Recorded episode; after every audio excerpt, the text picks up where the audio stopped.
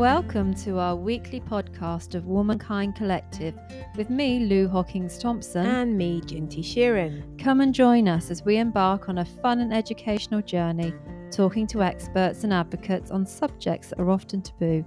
So go and get the kettle on and settle in for a chat and probably a lot of laughter along the way. Our topic this week is chronic urinary tract infections or UTIs. And we talked to Ella Tallyn, who contacted us after listening to an episode in Series 6, where we briefly talked about chronic UTIs with Dr. Aziza Sesay. Ella told us how this illness has changed her life, and today she describes her own experience and what she has learned so far in the hope that it will enlighten and help others. In the book Collective, we discuss chapter one Movers and Shakers from our book club book. Femina by Janina Ramirez. This month's Foodie Collective theme is biscuits, and we have this week a delicious home baked, well, I hope it is, offering from Nigella's How to Be a Domestic Goddess, um, of which you and I need no lessons. Absolutely Lou. not. No. And we have a brand new and fun WI for you, plus find out how we got on with, our, with last week's. And finally, we will have a quote for the week thank you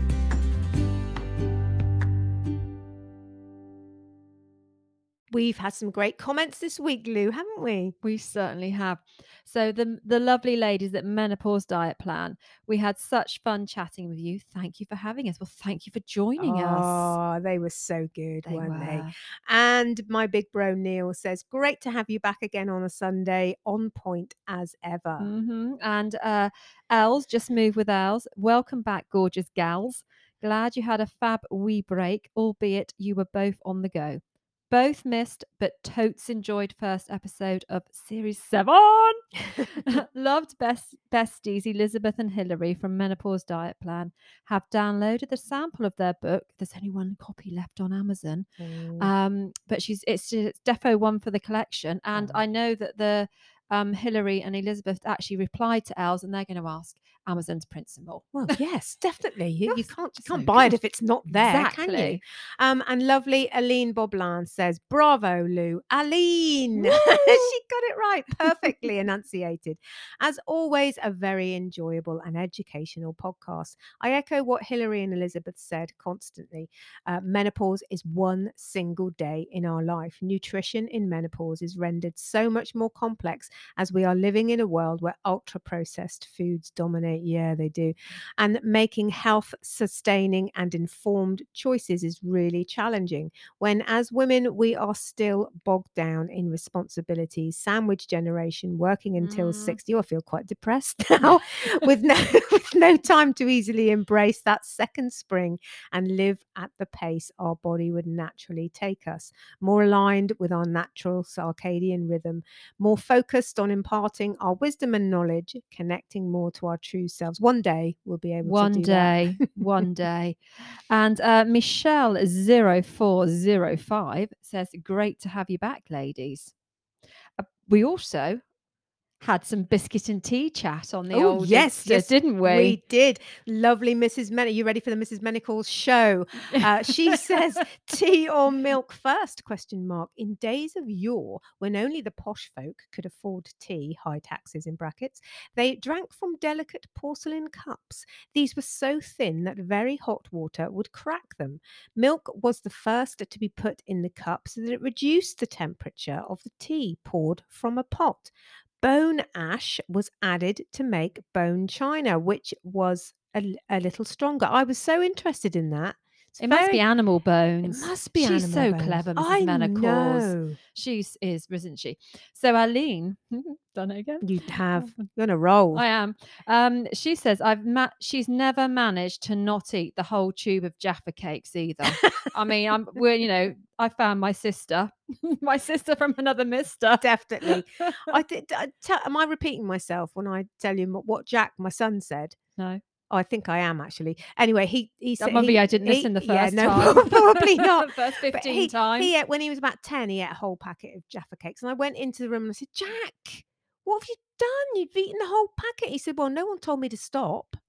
Well, do you know what? I'm with Jack. Yeah, I'm with Jack yeah. all the way. Definitely. Um, and Mrs. Menacause also says Jaffa cake, cake or biscuit. It's a cake. Cake. Cakes dry out as they age. Biscuits get soggy. She also said, "Sorry, it's the Men- Mrs. Menacause show today." Yeah, there was it is. many more replies from Yeah, Mrs. was. That we, We couldn't go a into. Mrs. We yeah, certainly We do. Yeah. So, how's your week been, gents? Well, yeah, my my week. Remember in in um series six, Lou, we spoke to the lovely um Jasmine, a professional declutterer, and our Ooh, WI was to sort out our jumper drawer. Yes. Well, I've continued with the other drawers, Lou, and thanks to your recommendation, um, I've been selling on, small items on a certain website that you can uh, sell things on, and people buy them. And in just a few weeks, I looked at my balance right today, Mhm. 170 quid. And do you know what? This is it, isn't it? Yeah. Because you've got some nice, she's got some nice bits. I tell you, I can only get an arm into them, but there's some nice bits. There's some nice bits, and you just, you know, it's easy, isn't it? It is easy. I did get a little bit confused over Easter, and I had things on, and then I missed a few emails. I got a bit confused. forgot to post a few bits. but it's it's definitely definitely worth doing. Um, and in preparation for our chat with Ella this week, I thought I'd find out some stats on UTI. So just very quickly, because I know we've we're on a tight schedule today. I've told her many a time this morning. Oh, she has. She's telling me off, folks, today. Um, and um, spookily, it's what um, we got an email this morning from Caroline Criado Perez. It's her newsletter. She's we don't know her personally. Um, she's she's also talking about UTIs um, this Oh, I this month. Yeah, so morning. great minds think alike. Um, so just a few facts. Um, and this is not chronic UTIs. This is just your normal run of the mill UTIs, which are bad enough. They are the most common adult bacterial infection globally, affecting more than 150 million people each year worldwide. Um, 1.6 billion, that's billion with a B, is spent annually on UTI healthcare. That's just in the US alone. There are 100,000 hospital admissions for UTIs every year in the US. Although anyone can develop a UTI, they are 50 times more common in young adult women than in young adult men, a disparity that is put down to women's short urethra. We spoke to Aziza Sesay Mhm. about that, didn't we?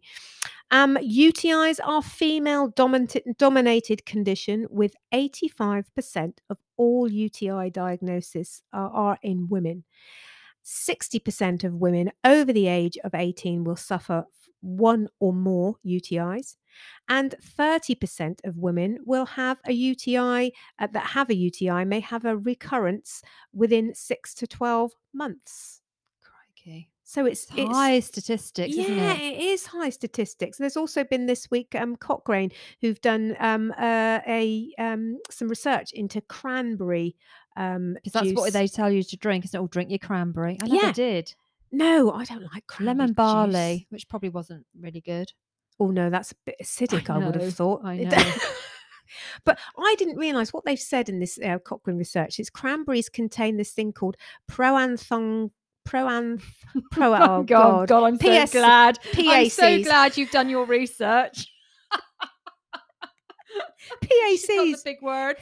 I have, I have, my dear, I have. Cranberries contain PACs for sure, substances that can prevent bacteria from sticking to the walls of the bladder.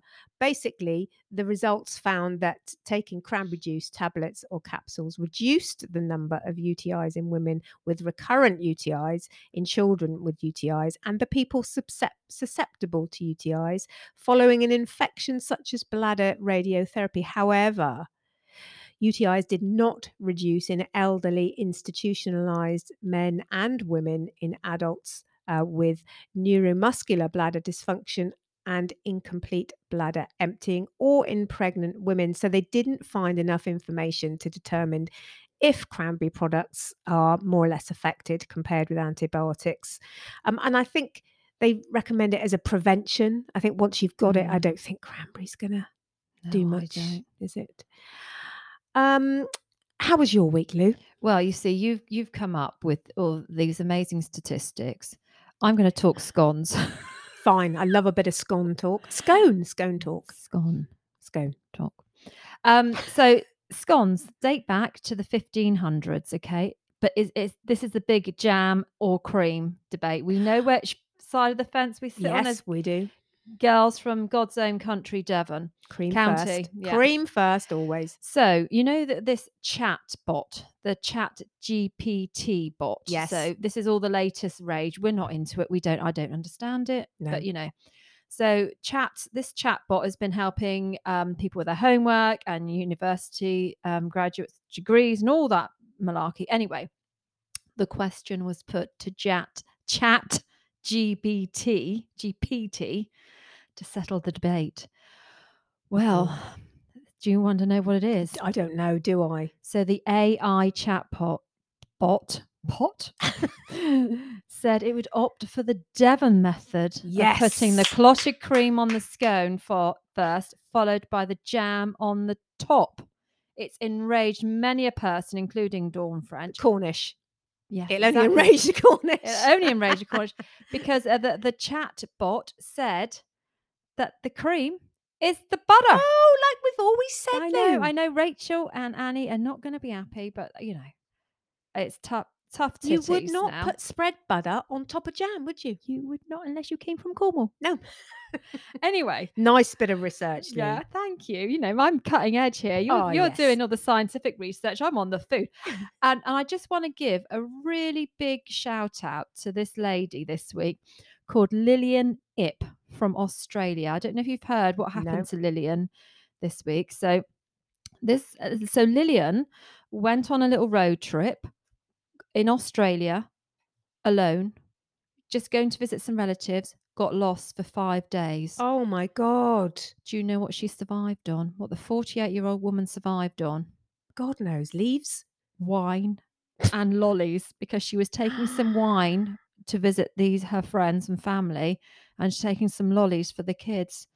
She was found and very happy. And I felt I felt really seen with lily Lillian Ip. I think Yeah. I've been, you know, working my way towards if I was ever stranded for five days in the in the bush. That's what you've been preparing yourself your whole life my for. whole life has been prepared. So she is safe. She is well. She was slightly dehydrated, um, but all all good. But they were quite. I think the rescue team were quite um quite happy that she'd uh, had some wine to drink. Yeah. You'd instead of lollies, you'd be having the Colin the caterpillars, wouldn't you? You'd have the load of Marks and Spencers. Yeah, Yeah. Or Jaffa cakes. Yeah. Or Jaffa cakes. They might melt over there though. Or they might. Yeah. So so that was my very That's scientific fantastic. researched week. Lillian Ip, who survived for five days on wine and lollies. Wine, lollies, and scones. And Even, scones. even You better. know, you get it all here. You do. And Lou, we've been discussing this morning, haven't we? The news this week that the lovely Fiona Clark and Diane Danzebrink Um, and Vikram um, from Menopause Clinic London have um, begun um, a new charity. They have. Uh, the charity is called the Menopause Research and Education Fund. Um, and they their mission is to fund research into menopause, fund education for health professionals, and ensure women have access to accurate and evidence-based information. Now they need a few quid, they need a few donations to set up as a charitable as a charitable fund. Um, so you and I are kind of on the lookout for We're going to do stuff. we're going to do stuff. We're going to So- get stuff yeah, done. We, we, we, we are. so we want you, we'll come to our WI later, but we want some WI ideas. What can we do? What would you give money to, to see us, do. To see us do? and please don't say go off air. Because that's not going to happen. we would we got too much to say. we haven't finished yet. We've only just started. only just- We're only on series seven. Sleeves rolled up. yeah, ready for it. And just know I'm on the testosterone. No, there's no stopping me now. The bloody isn't. I've been told off about four times already this morning. So get onto that and let us know, please.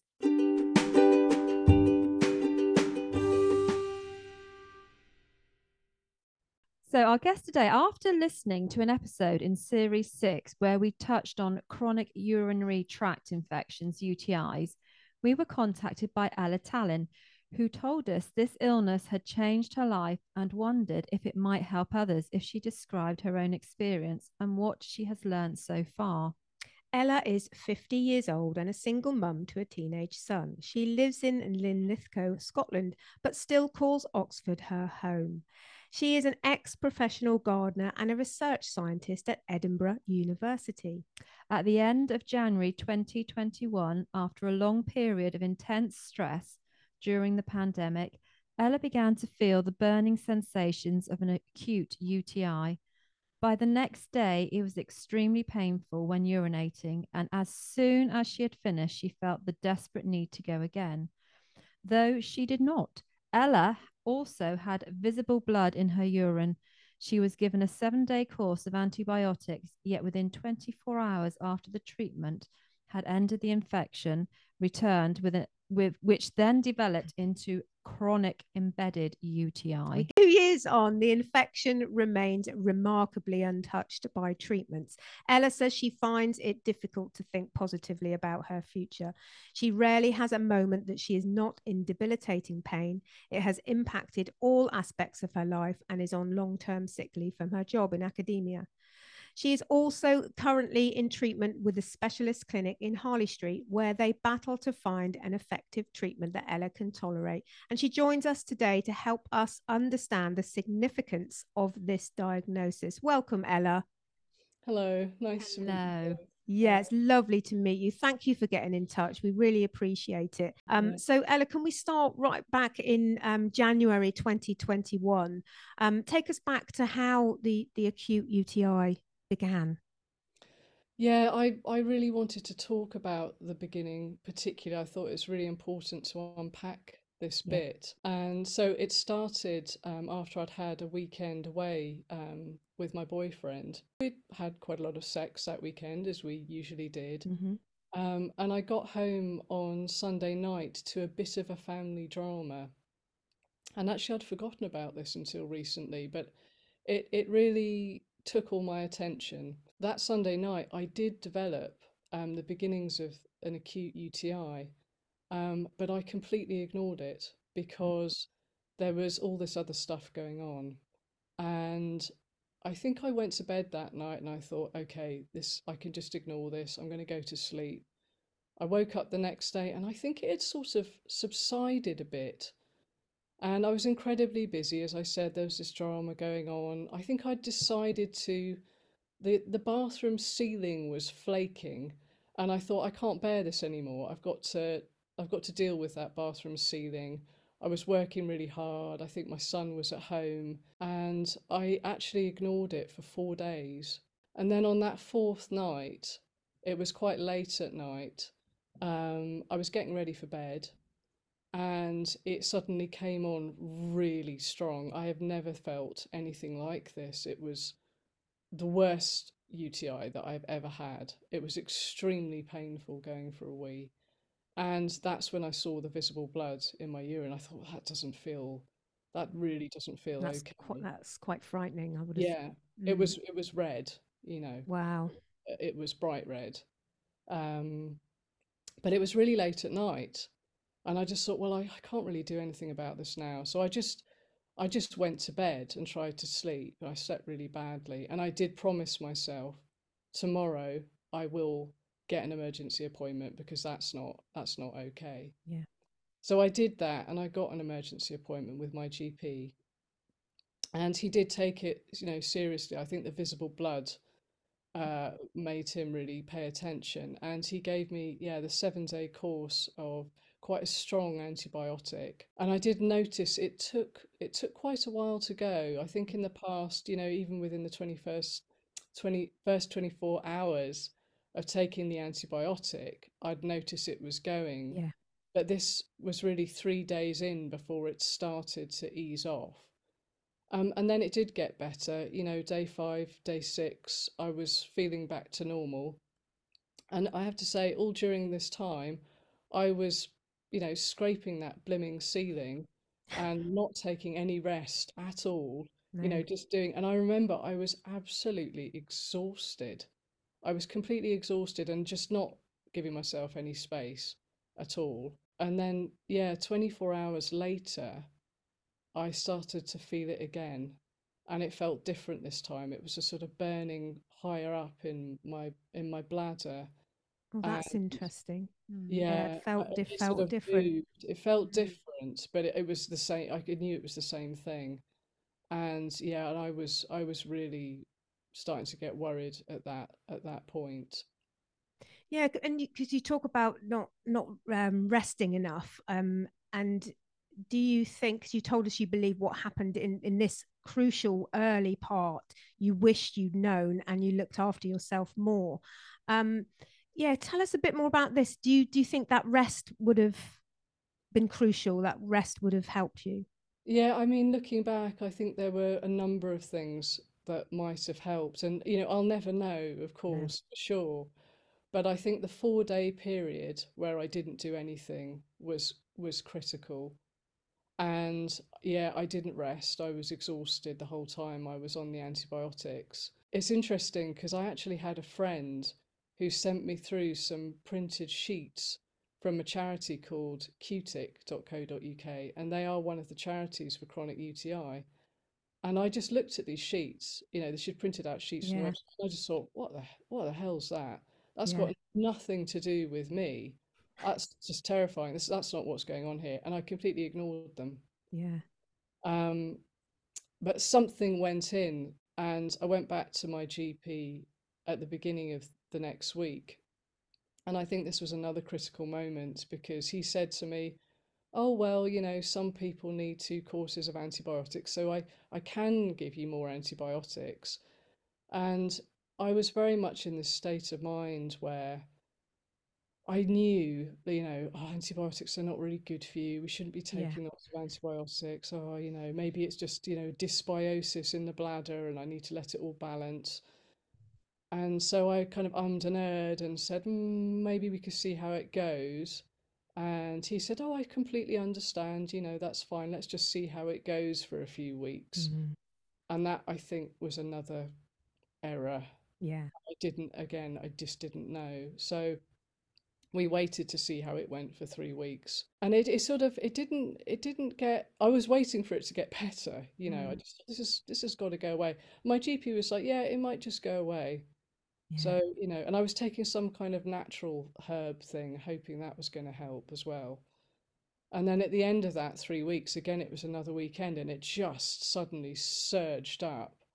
And I went into a complete panic. I thought this isn't going away. No. And I went back to those sheets that I'd dismissed and looked at them and I just thought, oh my God, maybe this is me. Maybe this Yeah. is what's happening. And now I've left it.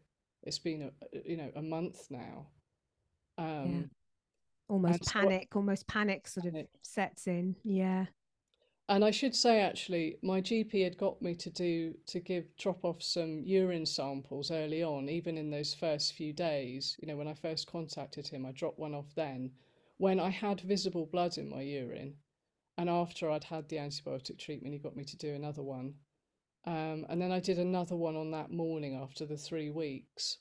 Um, I saw a different GP, and she just said to me, "Look, your test results have actually all come back negative." There's, we- we're not finding anything going on here. The dipstick tests had been positive, but the bacterial cultures had shown nothing. Mm. You know, even with visible bloods in my urine when it was really you know, serious. But she said, but we know this sometimes happens, so I will give you more antibiotics. So I took another week. It did nothing. Um, by this time, I was really, you know, panicking. Can we talk about the pain of the UTI as well and how that actually im- impacts on your life, Ella?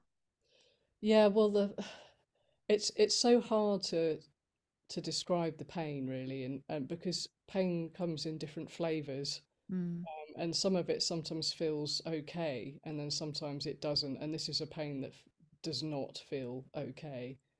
Um, and actually, I, I stole this description from somebody else because I thought it was like, uh, uh, you know, a quite helpful sort of analogy. But um, imagine your bladder is being grated raw. It's being grated so it's completely raw, and then someone's coming in, they're rubbing hot, the hottest, fieriest chili pepper into your red raw bladder. That's how much it burns, and it burns all the time.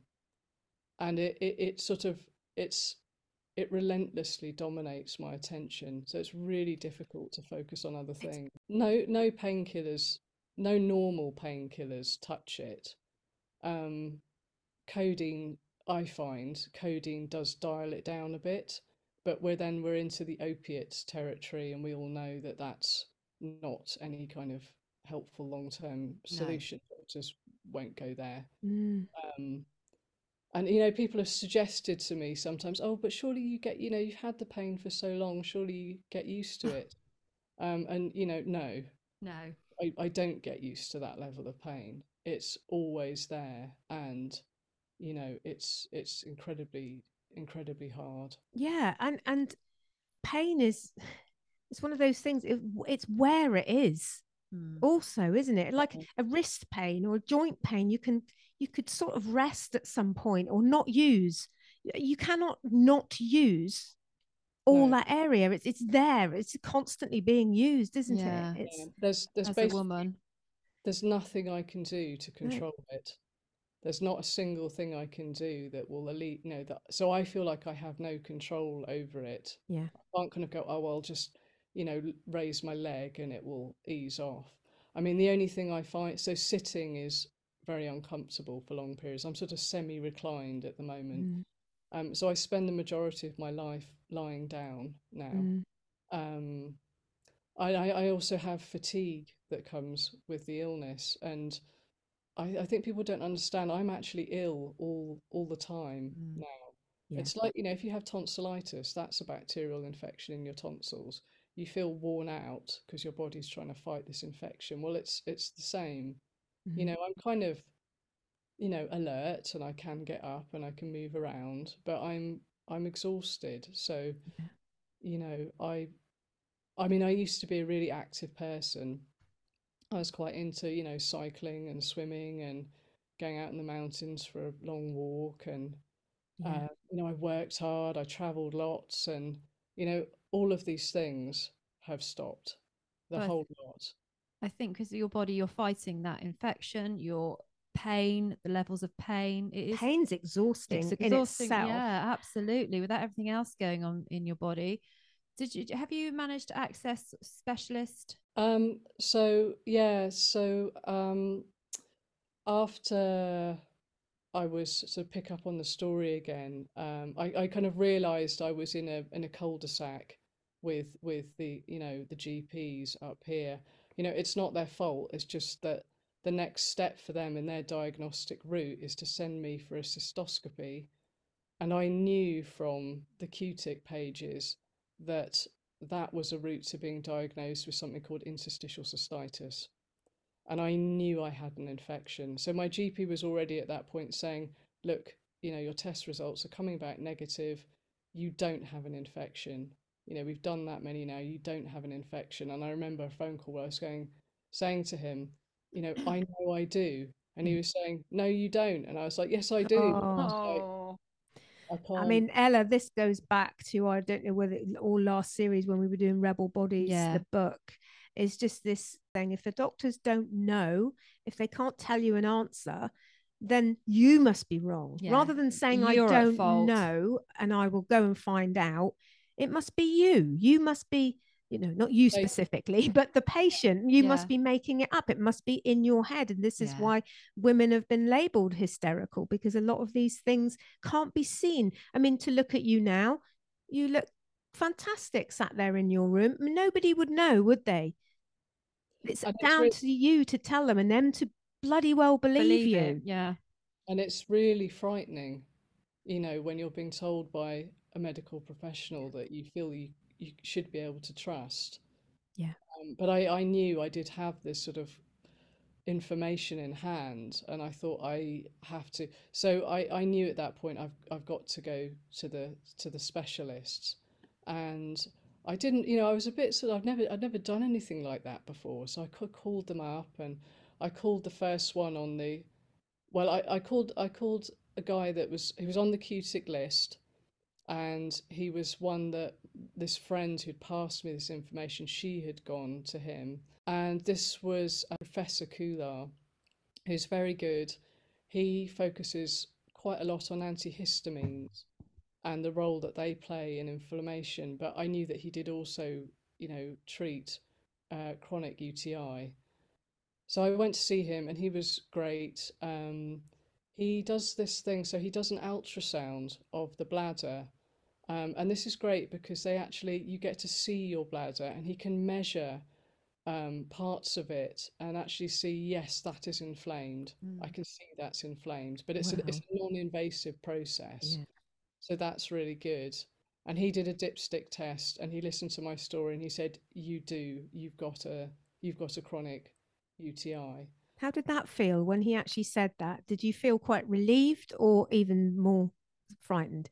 I, I no, I felt well, a sort of bit of both Yeah. really. And I also I knew that um that these specialists, although you know, they know what they're doing and they are confident in their research and their areas. They're sort of working on the edges of the mainstream so that their diagnosis might still be disputed by other medical professionals. So it was a sort of diagnosis, a sort of incremental diagnosis. So from him, that was a good start. Um, my GP was not really particularly happy with that diagnosis alone. He wanted me to see a consultant urologist. So I actually had to go to a urologist up up here just to sort of get that done. Mm. Yeah. And A I, I, second I, opinion. I went privately because there just wasn't time. I, well, I knew there wasn't time, and I th- also because I thought I am going to see a woman. I just I'm, I I just don't want to have another man tell me you don't have an infection. So and and fortunately for me, she didn't want to do any tests. She said I've heard all this before. Um, I think you've got a chronic bladder infection, um, and you do need to see specialists.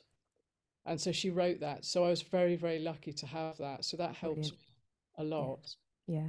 Um, I did find with Professor Khullar that, because you see, he uses a lab as well um, to also try to find the bacteria. And his lab does a more extended test than the NHS one, but they still didn't find any bacteria. Wow. So I kind of fell off the edge of his treatment protocol because I think the way he treats, he, he likes to see those bacteria. Um, Right. and they just weren't showing up in his tests either. So then I went to another specialist, um, Dr. Ali, who's now stopped his private practice. Um, and he uses another lab with another type of test process. And hit that lab also could not find bacteria. So I was kind of getting more and more desperate, like, oh God, you know, they can't, you know, even the specialists can't find anything. Absolutely frustrating for you as Yeah. well. Yeah, and I just felt like, oh, I've sort of got a diagnosis, but maybe there is an issue. Um, and then I just thought, right, I've got to go to, you know, Professor Malone Lee's clinic. And I'd read about them and I knew that they were sort of the central specialists really in this area. Is this in Harley Street as well? Harley yeah. Street, Okay. Harley Street Clinic, yeah. Yeah. And I knew their test method didn't rely on finding the bacteria. So um, I went there. I had the appointment. They did the test, and I was I was sitting there saying, "Oh well, you know, and you might find my results look like I don't have a." a da, da, da, da, da," Because you've done it all before. You, were Yeah. you were justifying yourself, weren't you? Yeah, I was just sort of preparing them, like, you Yeah. know, Yeah. Um, and you know, my results came back. They count these two types of cells, epithelial cells and white blood cells, to measure for inflammation. And they got they get your results in the consultation, and they came in, and she said, right, okay, you've got really high cell counts. You have definitely got a chronic UTI. Uh, We, we, your your story is absolutely typical of what we hear, and I'm not in any doubt that that's what you have. So that actually felt for me like the most solid Yeah. um, diagnosis because everything that she was doing was fitting, you know, their model of chronic UTI. So I think that's, um, you know, that that that was when I started to feel more confident Mm. about that. Yeah. Because you've got to feel confident that the person that's treating you knows what they're looking at you, that you've got the correct diagnosis in the first place if you're not confident in that and you know your own body then yeah, I know several people that have done that with other things, and they're taking something and they're thinking, "Well, I'm just trying this. I know it's not going to work," but they kind of almost got to go through those Yeah. those you know those step through those hoops before they get to where the the point that they need to be. So Ella, what's your treatment plan now? What does your treatment plan look like now? You've had those results from Harley Street. Um, yeah, so um, so on the treatment, I just maybe say um, a bit about chronic UTI and what it is because Mm. it will help understand why the tests Definitely. work. Yeah, and also the way that the way that it gets treated. So what's happening in the body is that the bacteria are um, moving up inside the bladder, and then when they get there, um, uh, they they embed themselves. In some in some cases, they they start to embed themselves in the wall of the bladder, or they hide under biofilms, and they persist. So they're not out in the urine; they're they're in the walls. Right. But the body still recognizes that they're there and is trying to attack them and, you know, get rid of them. And that's why there's still pain, there's inflammation, but the immune system can't get to them. The antibiotics can't get to them. And if you do a urine test, they're not actually in. in the urine. Wow, that's it's in the wall of the fascinating. That it really is fascinating. It's so simple in in when you explain it like that, isn't it? And it makes sense. Yeah. There's lots of love on the uh, charity websites. There's lots of really nice um, sort of drawn diagrams that show it in a little bit more detail. But that's basically um, what's going on. And so, because because the bacteria are are embedded in in the walls of the bladder and they come out sometimes and move around, what you have to have is antibiotic in the bladder all the time over a very long period of time. And that's why the specialists, and pretty much all specialists, treat with long term high dose antibiotic. So really, when you get the diagnosis, it's actually it's it's good because you know, but then it's scary because you're faced with this actually quite frightening treatment protocol. You Mm. know, people are worried about taking antibiotics for a week. Well, now you're looking at taking antibiotics for a year, two years, maybe Yeah. five years, maybe always. And this goes right back to your GP appointment, doesn't it? Where you thought, Mm. oh, I don't know, you know, Yeah. oh, oh, antibiotics aren't good for me. I'll I'll see how it goes. And three weeks later, yeah, it's, it's such a good point because I think it might make people Yeah. think when Yeah. they see their GPs. it's yeah, as my mum would say, a stitch in time saves nine. Yes. Do it, do it at the start. Yeah. yeah. Um, you know, it's not so bad, but you know, taking antibiotics like this for a very long period is it's hardcore, you know. Yeah. And I was scared because I just my body's not I you know, I'm not I'm not sort of a fragile person, but I don't I'd say my body's not hugely tolerant of medication generally. Yeah. So I thought, oh, I don't know, you know, what's going to happen. Um, so I anyway, I just thought, well, I'm going to have to do it. So I they got me started on an antibiotic called um, cefalexin and um, and a urinary um, disinfectant called Hiprex, which is a really important medicine to to know about actually, because some people can do very well just on Hiprex. Um, so yeah, so and actually GPs I think can prescribe it uh, as well. So um, what does that still on do? Does it do what it literally what it says on the tin? Is it a urine um, disinfectant kind of Yeah, thing? it. wo- I don't not quite sure how it works, but when when it it it, it comes through into the bladder, and when it arrives there, it turns into formaldehyde of all things. Wow. Yeah, and it's it's an anti antimicrobial, so it's not an antibacterial, it's an antimicrobial, and it's quite strong, and it basically kills everything. Um, so it's indiscriminate, u- u- unlike antibiotics, which will focus on one type of Mm. uh, bacteria or another. This this is just sort of across the board. Mm. The problem with it is it's very, very acidic, and my stomach could not handle it. Now, in those early days of treatment, I was determined to sort of power through. I, I'm going to do this no matter what. and I kept taking it and taking it and taking it, and my stomach was getting more and more sore. And eventually, I thought, you know, I'm not eating properly. I'm losing weight. This can't go on. And the clinic said, right, stop taking the Hiprex because that's probably it. And I did that, but my stomach did not get better. So then they said, stop taking the antibiotic. Oh, And I was like, oh no. Um, so I stopped taking that and I still didn't get better.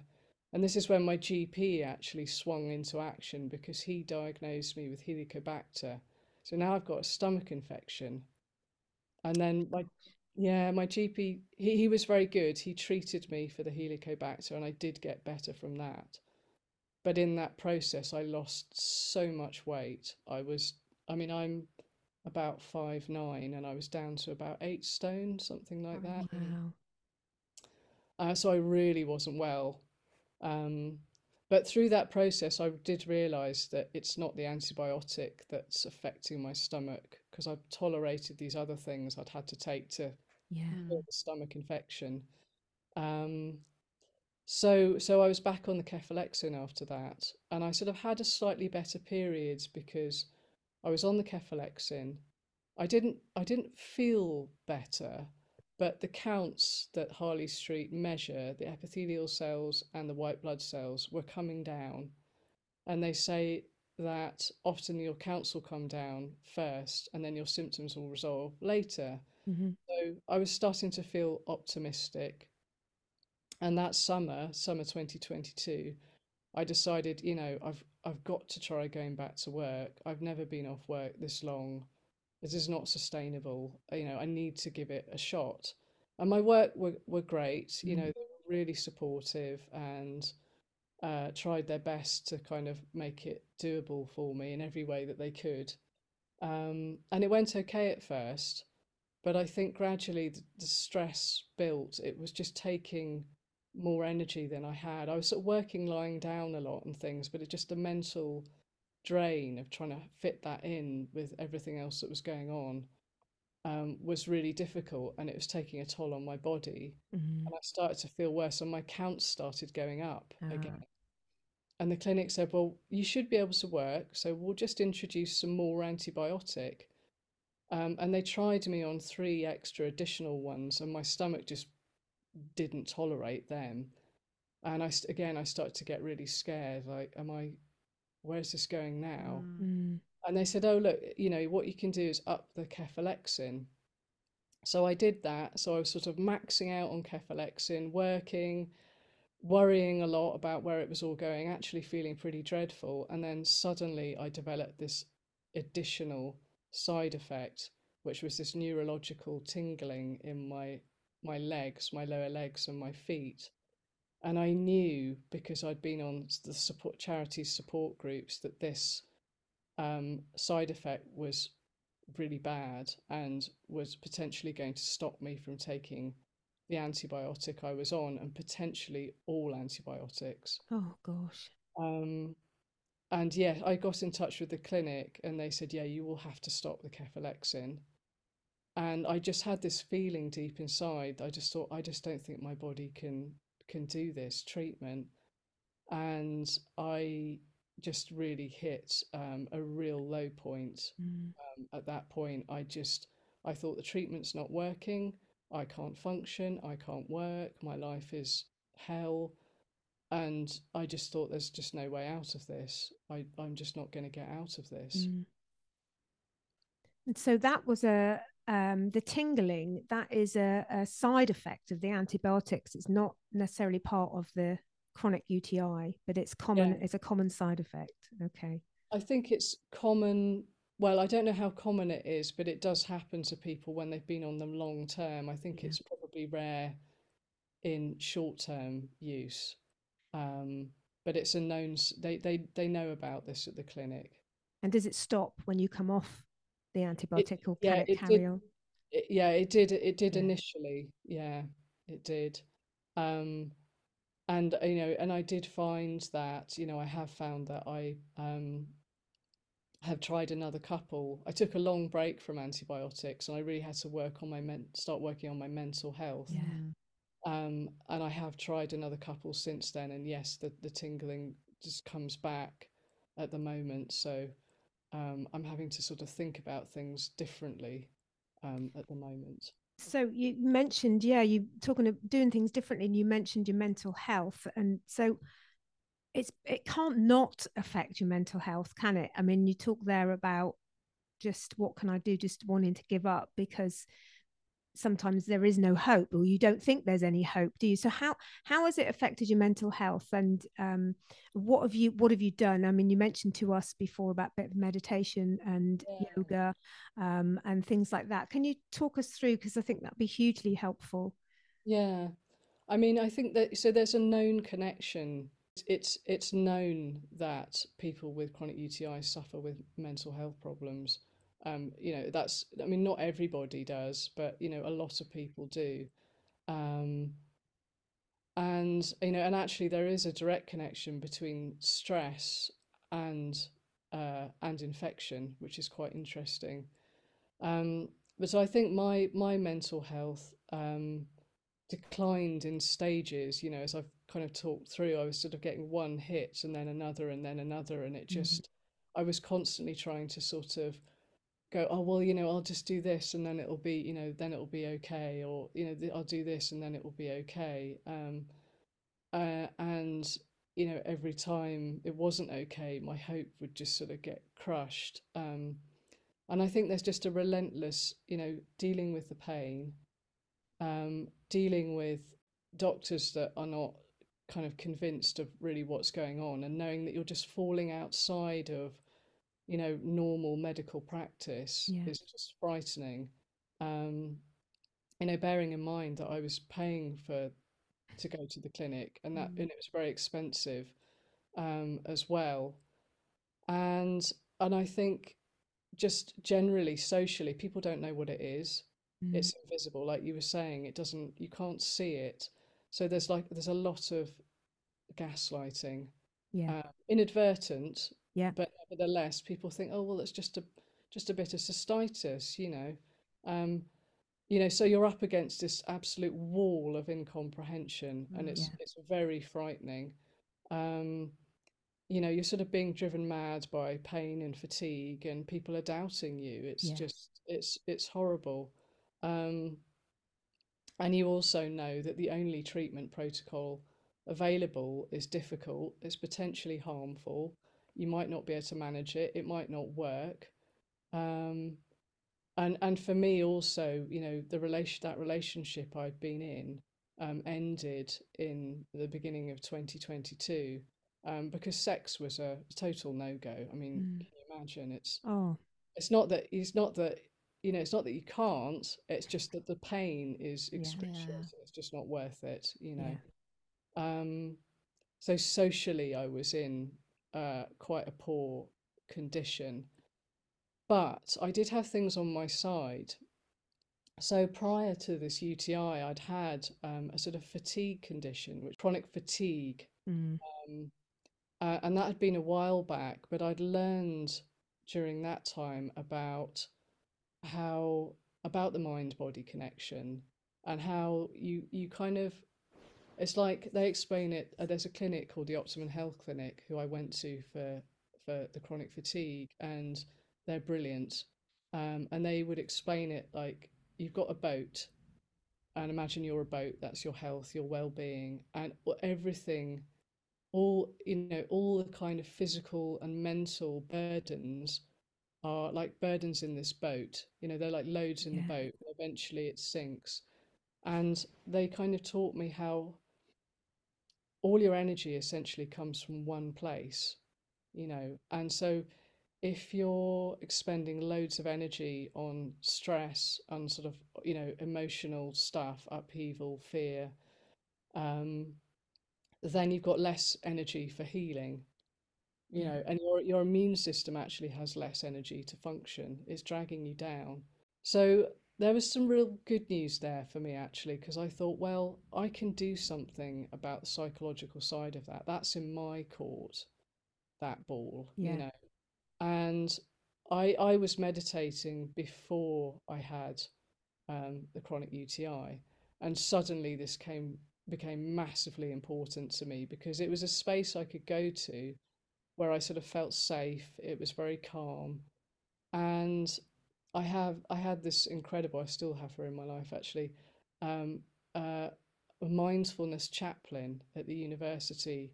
And she taught, you know, these she took these um, mindfulness Zoom drop-ins, um, which I would go to, and she she basically taught me how to start using mindfulness meditation to cope with the pain and the illness. And basically, I found that it can help you start to cope with the pain. So instead of trying to get away from the Yeah. pain, start approaching it with curiosity and sort of saying, Oh, what is this pain? And how does it feel? And it enables you to sort of coexist with it Yeah. and not be so frightened by it. Yeah. Um, it also helps you to see thoughts as thoughts. So you look at your thoughts, all these frightening thoughts, and you just think, well, this isn't, these thoughts aren't real. They are just thoughts, and I don't have to buy into them or believe them. On an even deeper level than that, you know, I could say that, oh, my life is ruined. But in another way, I could also say, well, this is my life. This is my only experience. It's very different to how it used to be, and I'm going to get interested in what that's like now. Mm. Yeah. I So lo- yeah. just, That's and I such a positive approach Yeah. to have. So you're the I love the the chaplain, the healing was it the healing Yeah, chaplain? The mindfulness Mindfulness chaplain. chaplain. So is she part of your support team that you have now? Because you have a herbalist as well, don't you? yeah. Um, so I have a herbalist. I, I I saw that chaplain for a long time. She suggested that I find a counsellor. So I also go and see a counsellor, and I also have um, a CPN, community psychiatric nurse that I see, and that's with you know through the NHS, and they all do slightly different things for me. And I think that what I found is there isn't one place that I can can there's no one place that's going to kind of just take me and look after me and heal me. I have to sort of work out what each individual sort of special specialist or Yeah. you know professional can offer me and and then sort of bolt it together. So it's like a sort of um it's like a network of, of support. Yeah. But I am in the middle of that and I am the sort of the nexus of that and I'm responsible for knowing who to go to for each different thing. Which is powerful in itself, isn't it? It puts you on in the control seat Yeah. again. Yeah. Um, and I love that there's a couple of things I just pick up on from what you said earlier, Ella. One, one is the distraction that you I can see that you've done right from the beginning until you your meditation and mindfulness. That even the distraction in the first four days, uh, it'll sort itself out. But this is important. The ceiling is important in my bathroom. Yeah. It's it's Yeah. anything, isn't it? Just to it stems from anything, just to not deal with with the actual issue. And I think we're we're all we all can can be like that. And I, and I love the way you sort of say it's recognizing, right? I'm not there where I thought I'd be, or where I want to be, or where I really would like to be. But where am I right now? What what Mm. what can I do? And that's what you're doing is dealing with what you have right now, isn't it? Yeah. so important it's such a it's such a a big step to take and that one that i don't think many people actually find but i think it's one of the only steps to Yeah. happiness well, happiness yeah, really you're and down a rabbit hole, aren't yeah, you? And- yeah. and you're always chasing out. otherwise aren't you? There's always another i'll just get this bathroom done. I'll just finish these antibiotics. I'll, I'll i'll just, Just, try i'll just, just, go back just, to work. When i go back to work it will be fine. There's always something isn't there? Whereas actually if you sit back and okay no this is this is where i am. The other thing i loved ella is this um like lou said this sort of bringing every, you the way you've sort of uh, advocated for yourself and brought everyone bolted everyone together um you're getting that nurturing that you didn't get from your gp or from your um, a partner maybe or family that you have around you. I know um Ella's told us that she's you sort of moved away from your home, don't you? You don't really have a lot of um, that family sort of network, which is difficult. So that this sort of nurturing comes from which we all need. We all need anyway. But when we're ill, It's You your tribe, really isn't it? need- They're, they're the ones that are going to look after you. Yeah, and somebody just saying, right, this is what we can do, and Mm. and you can do it. You're in control. Yeah. It's a powerful thing, isn't it? Yeah, and I think, you know, my meditate, I meditate regularly with, you know, a couple of groups of people, and they're really important to me. Yeah, And my herbalist has been amazing emotionally.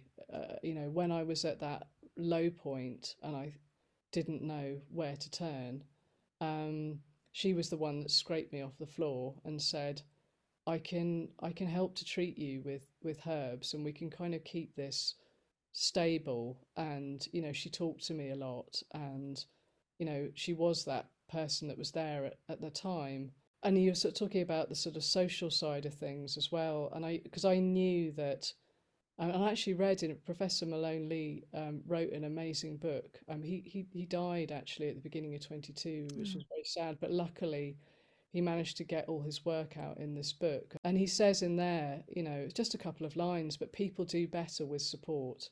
His patients with support do. And I and I, I knew this, and I thought, oh no, I'm in this, I'm I'm ill and I'm vulnerable, and I really don't have a great support network socially. But again, that's something I realized I could do something about that. And it wasn't going to be easy from being ill on the sofa, but Zoom is great. You know, Yeah. we're here now. yeah, Um, one of the positive um, legacies of the um, pandemic. definitely. Definitely, yeah.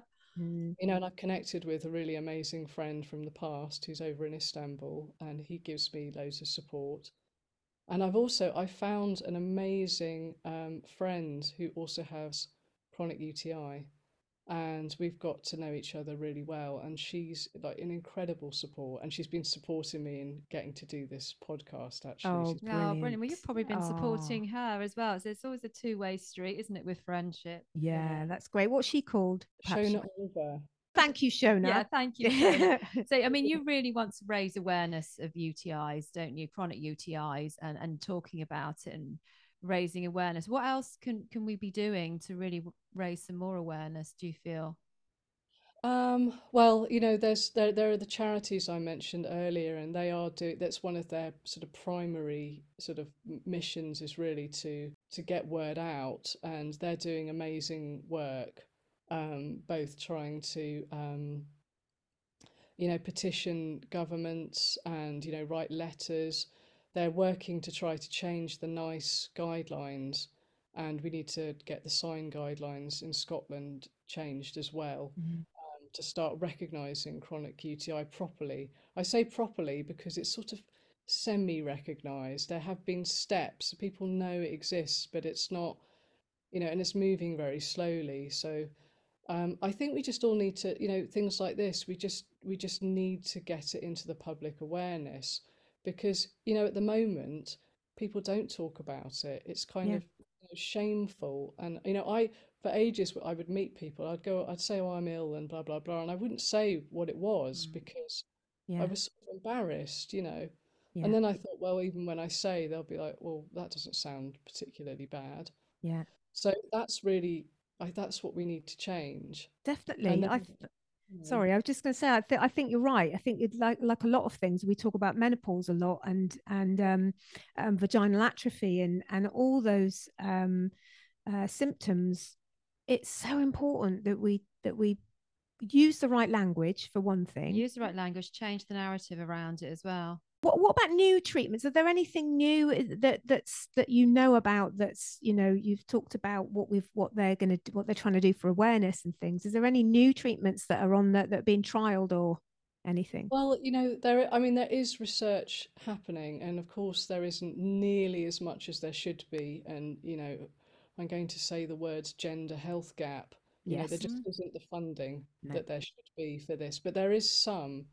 And um, I, I think it's really important as a matter of, you know, mental health to, to, to find out about this. And personally, I found it really useful. So there is information on both the CUTIC pages on and on the chronic UTI info pages um, about um, things like instillations. So instillations is another way of treating it, and this is where they actually pump um, an, a liquid antibiotic directly into the bladder, which, as you can imagine, is good because it gets it to the right place, Mm. doesn't work so well because you can't keep it in there for very long. And then you've got to wee it out. You see, that's the problem. But there is, for an example, a, a new technology which is um, being developed called nanobubble encapsulation. Um, and now I can't kind of explain all the ins and outs of it, but um, my understanding is is that the antibiotic is held in these tiny, tiny bubbles, and when they kind of pump it into the bladder, they somehow get these bubbles to penetrate into the walls of the bladder. Don't ask me how that works. But once they're in there, the bubbles then burst and the antibiotic is released within the bladder wall. And initial tests show that this could be really, really effective. Um, and I don't know where this company are at. They're called Atocap. Um, I don't know where they're at with their their testing, but you know that's just one example, and there is a lot of other research going into trying to understand the condition, trying to get better tests made, um, and trying to get better treatments going. Yeah. So I think it's it's it's a way for us to kind of nourish our hope, and I think that's extremely important when you're Yeah. ill Definitely. like this. And I just want to say as well, there's a there's a group at the UCL, a really good research group called the Bladder Infection and Immunity Group, or BIIG, um, in the Department of Renal Medicine, and they they've started doing these Christmas lectures, um, and they did the first one last Christmas. Um, where they, they present a lot of you know recent research in the area, and that's I went last year. You know, you can go on Zoom, and that's Mm. really good to sort of hear about what's what's going on. And of course, like as you say, it's much more common in women, isn't it? I think it's a, a huge. men, men do get it. I think Yeah. it's about one in eight, Yeah. um, and but also, um, you know, uh, children get it as well, Yeah. which is awful. You Yeah. know, really, really terrible. Um, so nobody's nobody's free immune. That's No. it. No, I know my my mum had. Um, I used to take my mum every month for the instillations, and and that in itself was quite. It helped, but for an older person as well, it was quite intrusive for her, and it was very very difficult, and it was quite painful for her. And and as you say, she had to lay there for ages because she couldn't go for a wee because obviously it all just comes out, and that in itself, holding anything in was was difficult. So Yeah. it, it would be good if they could move on um, right. a bit from there. Yeah. And you know, it's one of those things where you just think it should be it should be treatable. This is this is not some, you know, Brand new disease, is it? no, it's not. It's like it is a bacterial infac infection. It is in the bladder. We know where it is. We know roughly what's going on. What advice, Ella, would you give to others finding themselves in this situation? Um, well, I would say, you know, think about building your medical team as far as Mm. possible. You've you've got to get your GP on side because there's a lot they can do to help. And I know that some people get very frustrated with them when they're not being heard, but I have a great relationship with my GP now. And, you know, we got past the kind of initial, um, yes, you do. No, I don't. Pantomime. Yeah, exactly. um, uh, you know, and, and so that's really important. I think you, you, you, you need to try to get to a specialist if you can. Um, now, there's not much available on the National Health, but the Harley Street Clinic does have a National Health arm called the LUTS Clinic, the LUTS Clinic, um, and that's in the Whittington Hospital. Great for people in England, not so great for people in Scotland and Northern Ireland. But there are consultant urologists I now discover that do treat, um, well, that will treat chronic bladder infection. They can't do the long term antibiotics, the oral antibiotics, but at least it's a step and it's a step worth taking if you can find them. Mm. Um, and then I think, you know, you need to be thinking about how's my mental health? You know, badger your GP for mental health support if you need it. Um, what can you do about your stress levels? Um, everybody has different things to help them de stress. I cannot overestimate how overstate how how important meditation has been to me. I don't know if I would be here if it wasn't for meditation. Mm. It's been that important. Yeah. Um, there's loads of free stuff online with that. I, I also read, um, I spend a lot of time reading inspirational autobiographies, people that have come through really difficult illnesses, all different sorts, but you get to see people's coping strategies and Mm. how they tend to have that sort of real inner determination of, I am going to work this out and I am going to stick at things. Um, so I think that can be really helpful building your wider social network. And that can be difficult because you might have friends and family that are not able to cope well with, you know, the illness. And I certainly have found some of that.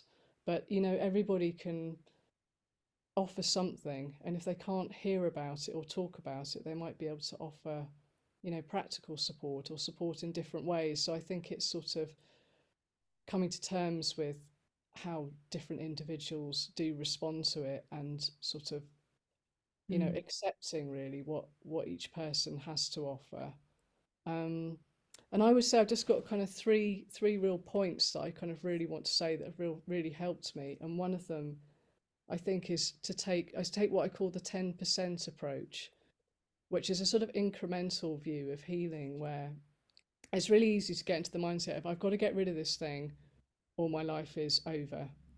And that's just not a good approach to take when you're dealing with something that's lasting this long. So I try to think about, like, well, what if I get 10% better? What would that look like? And maybe I can do that myself. Or maybe, you know, it's just going to, you know, I'll try this treatment and it won't cure it, but it's just going to help me. Or there's a sort of method of pain relief that I haven't tried that's worth giving a go. And I think I think the other big thing is never give up hope which seems obvious, but I think people with this illness like need to be reminded like there is always hope for every single person that has this illness because it is curable, it is treatable, people do get better. They Yeah. quite often get better on antibiotics, that is the most common way. But anecdotally, I've heard a lot of stories now, people getting better just spontaneously or through some strange treatment that you'd think, "Well, I don't think that could possibly work. And maybe it's just the last thing they did Yeah. that finally, you know, Yes. kicked it Mm. out. Yeah. Um, and, you know, people get better after years and years of being ill. So that is always there for every single person. There is always hope. And I think it's worth nourishing hope. So getting involved in a bit of campaigning makes you feel like, yes, something's happening and you're doing Yeah. things with other people. You feel less alone. And then checking in with the research and reminding yourself there is stuff going on, things are changing. And then finally, I think there's a kind of, you know, balancing that hope because we all want to get better, but with a sort of acceptance of like, this is where it is right now. And how can I learn to live as well as I can with this going on? Yeah. You know, and that's, you know, because it is your one and only life. Mm. And um, and there may be silver linings, you know. Yeah. We don't think there will be, but you know, along the way, if you look out for them, there Yeah. may be things that happen that just would not have happened. Uh, because sometimes as you say sometimes you have to, it's that acceptance isn't it that enables you to let go of certain aspects of your life or certain things that you thought would Yeah. happen in your life and letting go doesn't as you say doesn't always it's not always a bad thing you might be able to see it but sometimes it leaves space doesn't it you move again goes back to that boat you were talking about you take something out Mm. there's maybe room for something else that you really didn't really didn't expect Yeah. and I'm Yeah. glad to hear you say that there's people that it does, you know, without the antibiotics that it can. So that's great to hear. Yeah, it's amazing. I mean, it is a, it's a very strange disease, you know, how it works, and I think just just we don't really under, understand enough about it. I think people, some people that have had it for a really long time, just feel like, oh, that's you know, that's it now, but it, mm. it, it isn't. So what's next for you, Ella? Um, well, I'm still, I'm actually working on trying to figure out the, the problematic side effects. And I, I haven't given up on antibiotics. I think that um, another really important thing I learned from the Optimum Health Clinic um, is that with long-term illnesses, you know, the body's always changing. So while a treatment or a medicine might not be appropriate or work at one time, it might work later. So I'm hoping to to figure out the side effects. My herbalist is helping me with with this at the moment. Um, I tentatively feel that we might have found something, so um, that's really exciting. And then I might be able to get back on the antibiotics again. I, I think that I will.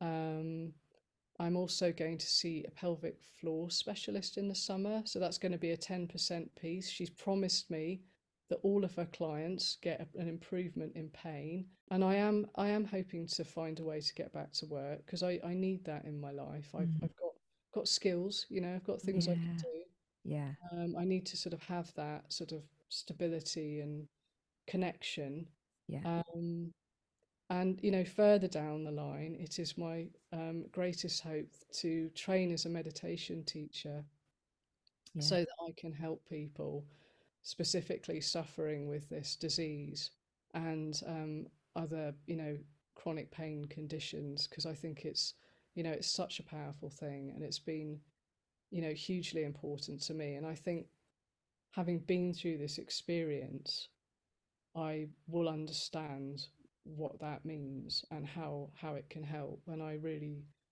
really, really want to be able to do that. what a great Yeah. teacher you would be, And even your without voice. Your voice is so calming anyway. I was going to say you've got the perfect voice for it Yeah, as well, Ella, definitely. let And- alone all everything you've been through. and and even before you do the training to become a meditation teacher you've got so much i think that can help others just by you know a, a you know some of the groups that you're in the forums Mhm. that you probably um, maybe help people with i think it's it's hugely helpful just to talk to others as you say it's that again it goes back to not being on your own and thinking you're the only one with this problem. It comes back to hope and everything. It does you've got so much to um, offer uh, other Yeah. people that even just down to the things that you've tried you know well i try this try that. And again we're all individuals. Um but yeah I, I i think yeah you'll be an amazing meditation teacher. Oh, thank you. That's really kind. You know, we don't ask to have these experiences, but they just come. They Yeah. just happen. And, you know, there's people that are ill and suffering with the most horrendous illnesses all over the place. And it's like a kind of, it's like an invisible world. When you're well, you're almost not really Yeah. Aware of it. yeah. And then when you're ill, suddenly you think, my word, this is yeah this is so hard and there's people struggling you know and my compassion for people that are ill and struggling has grown so much i suddenly understand what it means to you know be you know disabled in a variety of ways it's a very lonely place, isn't it? yeah it can be it can Mm. be but it doesn't have to be you know no i think it, sometimes it takes um for you to go through something to really understand that doesn't it and have yeah. that compassion and understanding for for other people there's just one thing which i just i didn't i didn't because you were mentioning the support groups there yes and support groups, the charities um, run the support groups on Facebook, Mhm. and they are brilliant. You know, I've learned so much, and there's all sorts of people coming in with all their experiences there. There's all, all the kind of campaigning effort is also posted there, so it can be a great place to go to to, to get support and not feel alone. However, I would just say a word of caution. It can be very triggering. So if you're in a place where your mental health is not feeling great, you need to be potentially quite careful on what you read mm. because you have to bear in mind there's a lot of other very vulnerable people posting very difficult experiences on there. And I certainly found that it wasn't great for me to be reading about those when I al- also felt really vulnerable. Some people seem that is okay for some people, but for me it wasn't. And I found that what I needed to do whenever I was going to go onto the support group was to think very carefully about what it was that I was going to look for. and what was the Um, book you mentioned that from professor Ah, yeah. So that's it's written by um, Professor James Malone Lee, and it's called Cystitis Unmasked. I if I had a copy handy, I'd hold it up for you. It really kind of explains the whole, um, you know, all of his work because he dedicated his life Yeah. to, to understanding this condition. So he was a major pioneer, and all of his work underpins the um, the treatment protocol at the Harley Street Clinic. So the NHS persist in calling it recurrent UTI. So I get my UTI called a recurrent UTI, and it makes me really angry. It's like it never goes away. I have this. all the time. Do you understand? All Permanent, the yeah. Yeah. Not No. recurring. If only. yeah. Yeah, I'd Yeah. be happy with recurring. Yeah, 'cause- Yeah. yeah, some respite in between. Yeah. Ella, thank you so much for your time this morning. And I think you, well, would have helped a lot of people. And you've got so much information out there. So thank you. Yes. Thank you very much, Ella. Okay, well, th- yeah, thank you so much for having me on.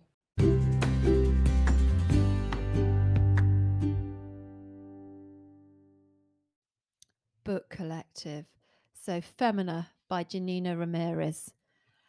Chapter one, The Movers and the Shakers. How have you got on, Gents? I've I've loved it, but it's a bit it's heavier than what we oh, used Oh, it's- to, it's aren't very they? Very heavy.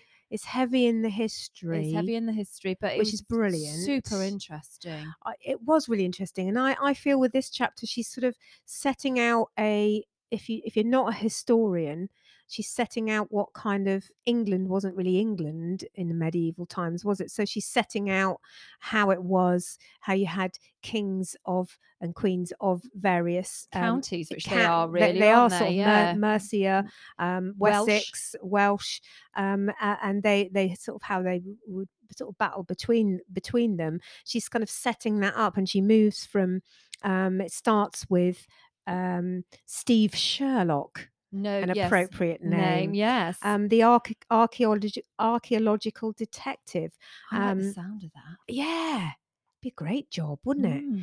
um and and his and his discovery this discovery of the loftus well princess um and um he discovered this unassuming mound didn't he in He in- did. in, um the north and sorry i can say the north because i can't North remember where it Yorkshire was. Moors. that's right. Oh cleveland wasn't it? Redcar and cleveland.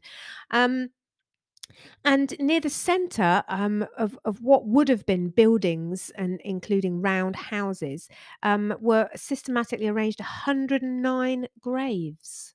Mm. And the mound was um, in the, the mound was ended up being they, they called it grave 42 and Yes. it was it was a woman wasn't it it was quite unusual They've and they've called her the Princess of Loftus because They have. actually she was buried in a bed. In a bed with Yes. furs and everything, and she was very ornate. so they think So she, she must was- have been important Yeah, some sort of warrior, very important person Yeah. in in their uh, Yes, they they talk about um, what she was sort of buried with. So beads and scraps of metal, parts of eroded weapons, all suggested that these burials were not Iron Age, but more recent. These were early medieval, and more excitingly still, they seem to date from a period when this part of the north of England was undergoing an ideological revolution. They dated from the time when Christianity was putting its first roots down along the Northumbrian coastline. And it's quite an interesting chapter, Lou. I know you're going to mention it. It's, it's, it's sort of we think of Christianity coming to this to country, but it's very fluid. oh, and the Knights Templar, and you think of all that, don't you? All the all the men fighting for it and, and everything, but actually. There were some important women that came along um, to start to bring that. the message of Christianity over. So we've Mm. got a lady, a woman called Bertha. There was Clo- Clotilde, and there was Hild. Um, three important women that actually brought Christianity um o- over and actually because i left my notes at home because that's well, how i was rolling today but it, it actually there's an actually part of it in here where the um archbishop of canterbury wouldn't that wouldn't be such an important church or an important position if it hadn't been for yeah, bertha yeah, so yeah. She was the queen, wasn't she? She was the wife of um, of the king of Kent, um, and you know, I think this just shows that although women were used as currency even at this point in history, um, that they were how important how important they were yeah uh, absolutely in society generally. and they were listened to so the message that they were bringing about christianity was actually listened to yeah. and revered Yeah, and and um, Ramirez does this through um, because we tend to think when the Romans left, all the writing this is why you know a lot of it's called the dark ages Yeah. because the writing seemed to stop and people didn't know you know looking back on history it's not that nothing was happening it's just things weren't written down. Um but things were written down by uh, bede and he that's how we know about bertha and uh, and these women isn't it? Like like hild i really found interesting um the word illiterate she sort of explains you know now if we say illiterate today we tend to think of someone maybe um you know that's that's got a not as good education. Um she she writes here and I'll, and I'll quote today the word illiterate is associated with lack of education but the methods of passing down information in the non-literal communities of early medieval england were incredibly sophisticated individuals could recite poems from memory over the course of many hours, if not days. They had to retain information on on bloodlines, land possession, law codes, as well as vast body of stories, myths, and history. To be illiterate was not to be ignorant, but rather to utilize more of the memory actively. It was Christianity that brought literacy and Latin to a people who had depended for three centuries on oral tradition and memory. It could be argued, I love this bit, it could be argued that with writing came complacency, bureaucracy, and rigidity. And what would they say now about mobile phones? And and talking about you thinking about Good for the brain. Absolutely. Keep it it's, it's almost like that took me that um paragraph took me back to the red tent where the Yes. women told the stories and told their histories to to the young girls that would get passed down and that was it that was the storytelling wasn't yes. it Because- so Because important if you write everything down, you don't have to keep it in your head, which I know help, might help in some ways, but it doesn't make us use our, our brains in that way. I found that fascinating. Um, and she she finishes this chapter, Lou, with with the words which I absolutely love. Um, while some women have not left their mark on the re- written record, their truth is still waiting to be discovered. Certainly You is just have to look a bit further because it's not all most because definitely while Bede wrote a lot, he, he didn't write an awful lot um, No. about women's stories. and we had a great comment from from Aline as well didn't we Yes, we did, Lou. Um, yes, Aline told us um, she she liked the introduction. The introduction started the topic well. Um, as a follower on from as a follow on from Rebel Bodies, the women we're about to discover in Femina are warriors, finding their voice after centuries, despite being systemically silenced. Systematically, sorry, silenced. Their work and achievements not worthy of being preserved and even erased by this Femina labeling. Emily Wilding Davison, a 1900s Joan of Arc. Oh, I've lost my other page. Whereas for our medieval medieval sisters, what it what is it that women most desire? The Canterbury Tales say it well: sex, money, land, independence, and fun. I know, and she says, "Count me in for all of that." And um, she's looking forward to exploring um, across Femina how our less-known sisters across the medieval world accomplished this. Warriors, isn't it, isn't it what we are for those of us on a mission to tackle the stigma and discriminatory lack of support around female midlife onset, hypogonadism, aka menopause? I remain on a mission to get the proper terminology used with recognition of what it is a hormonal deficiency worth of support like any other. And it Well- is really, yeah, all those warriors. Yeah, yeah, definitely. Um, so what are we reading next week? so next Lou? week, we should be on the old chapter number two decision makers. decision makers great and let us let us know because there's a lot in that chapter a lot more than we've just gone over Ooh, there but yes, it- it's it's um it, it'll be really interesting to get your to get your thoughts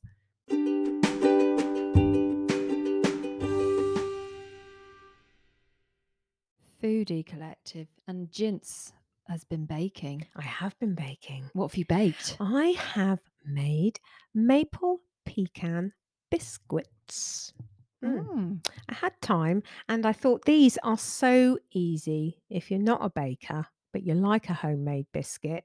And what I liked about this recipe, Lou, most people have got all this or similar in their cupboards, so you may not have to go and buy stuff. Um, so, maple and pecan biscuits. This is from Nigella's How to Be a Domestic Goddess. Mm. And um, this has all all they've got in them is, um, of course, I made a vegan version. So there's unsalted butter, uh, vegan version in mine, muscovado sugar. Um, uh, I didn't have maple extract, so I used maple syrup, um, which is not quite as strong. Uh, flour and pecan hearts, but you could put really any nut. Bit of almond, bit of walnut. almond. Yes, pecan always goes nice with maple. I haven't even offered. Look, Yeah, she's just been sat there on the chair. I am. I've have. just. I haven't even let her have some yet. Right. Um, so they're so easy.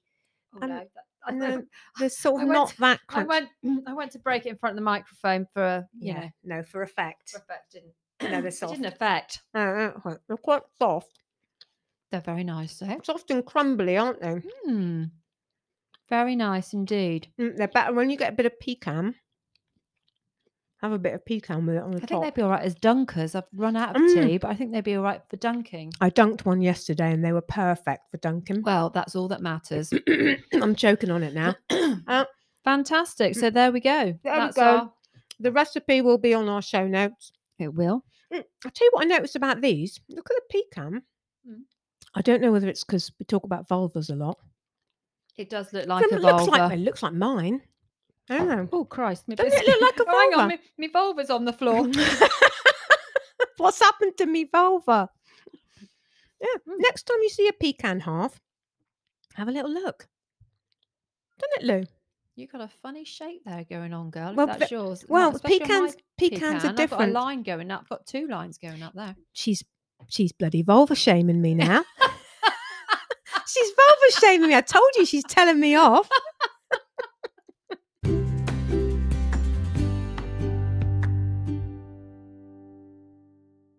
W.I. Lou, how did you get on with your tea? I really enjoyed it this week. Did week. you? Yeah, because I could just sit around drinking tea, Yeah. and it was good tea.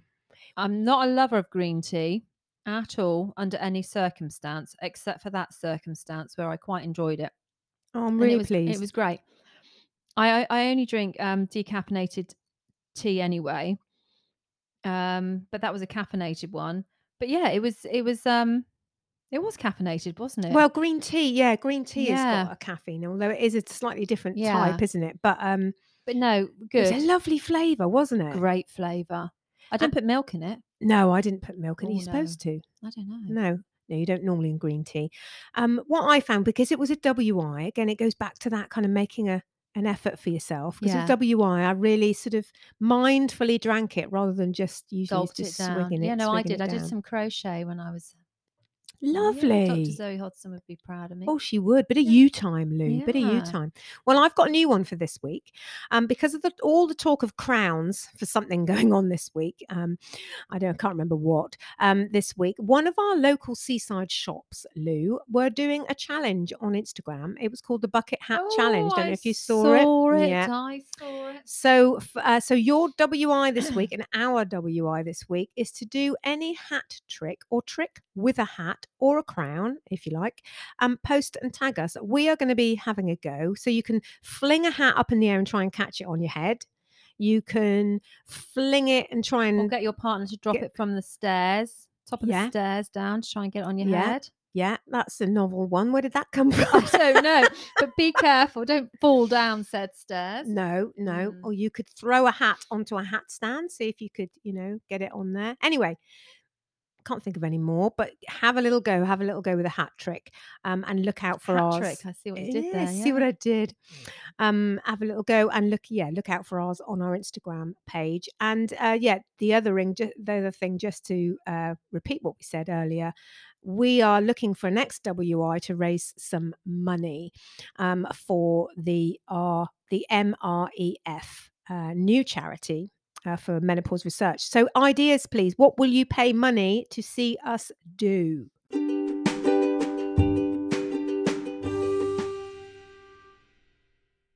Quote Ginty, it's your turn. It What's is our my quote of the turn. week? Right. So today our quote is from Dr. Jess Taylor, psychologist and author of Sexy but Psycho Uncover- Uncovering the Psychiatric Labeling of Women and Girls. Now, she gets a lot of trolling. We follow her online and she's brilliant. She gets a lot of trolling online, um, but she is committed to anti violence and anti hatred. And on a post this week, she said this quote Life is hard. People will goad you, mock you, and push you to behave like them so they can feel better about their own abusive behaviors. You have so much power in never becoming like those who hurt you. Adding more harm to the world does nothing for anyone and nothing for you, no matter how hurt you are. Pacifism, pacifism and non-violence isn't a weakness, it is a strength. Oh, that's fantastic. I thought so. It's so easy, especially online, to just do the ah, Oh, knee jerk yeah. reaction, but be the better person. Absolutely. Well, what a week Yeah. again. What a week. Lou's hanging on to this biscuit still, aren't you? I know, because if I put it in my mouth, I'm going to start choking on, on me vulva pecan. so we hope your tea's not gone cold and that you'll join us next Sunday for The Collective. We would love you to subscribe, favourite, and review our podcast. It really helps us spread the word. Please head over to our Instagram page, Womankind Collective, to leave comments or DM us with your thoughts, or watch us and our guests on our Womankind Collective YouTube channel.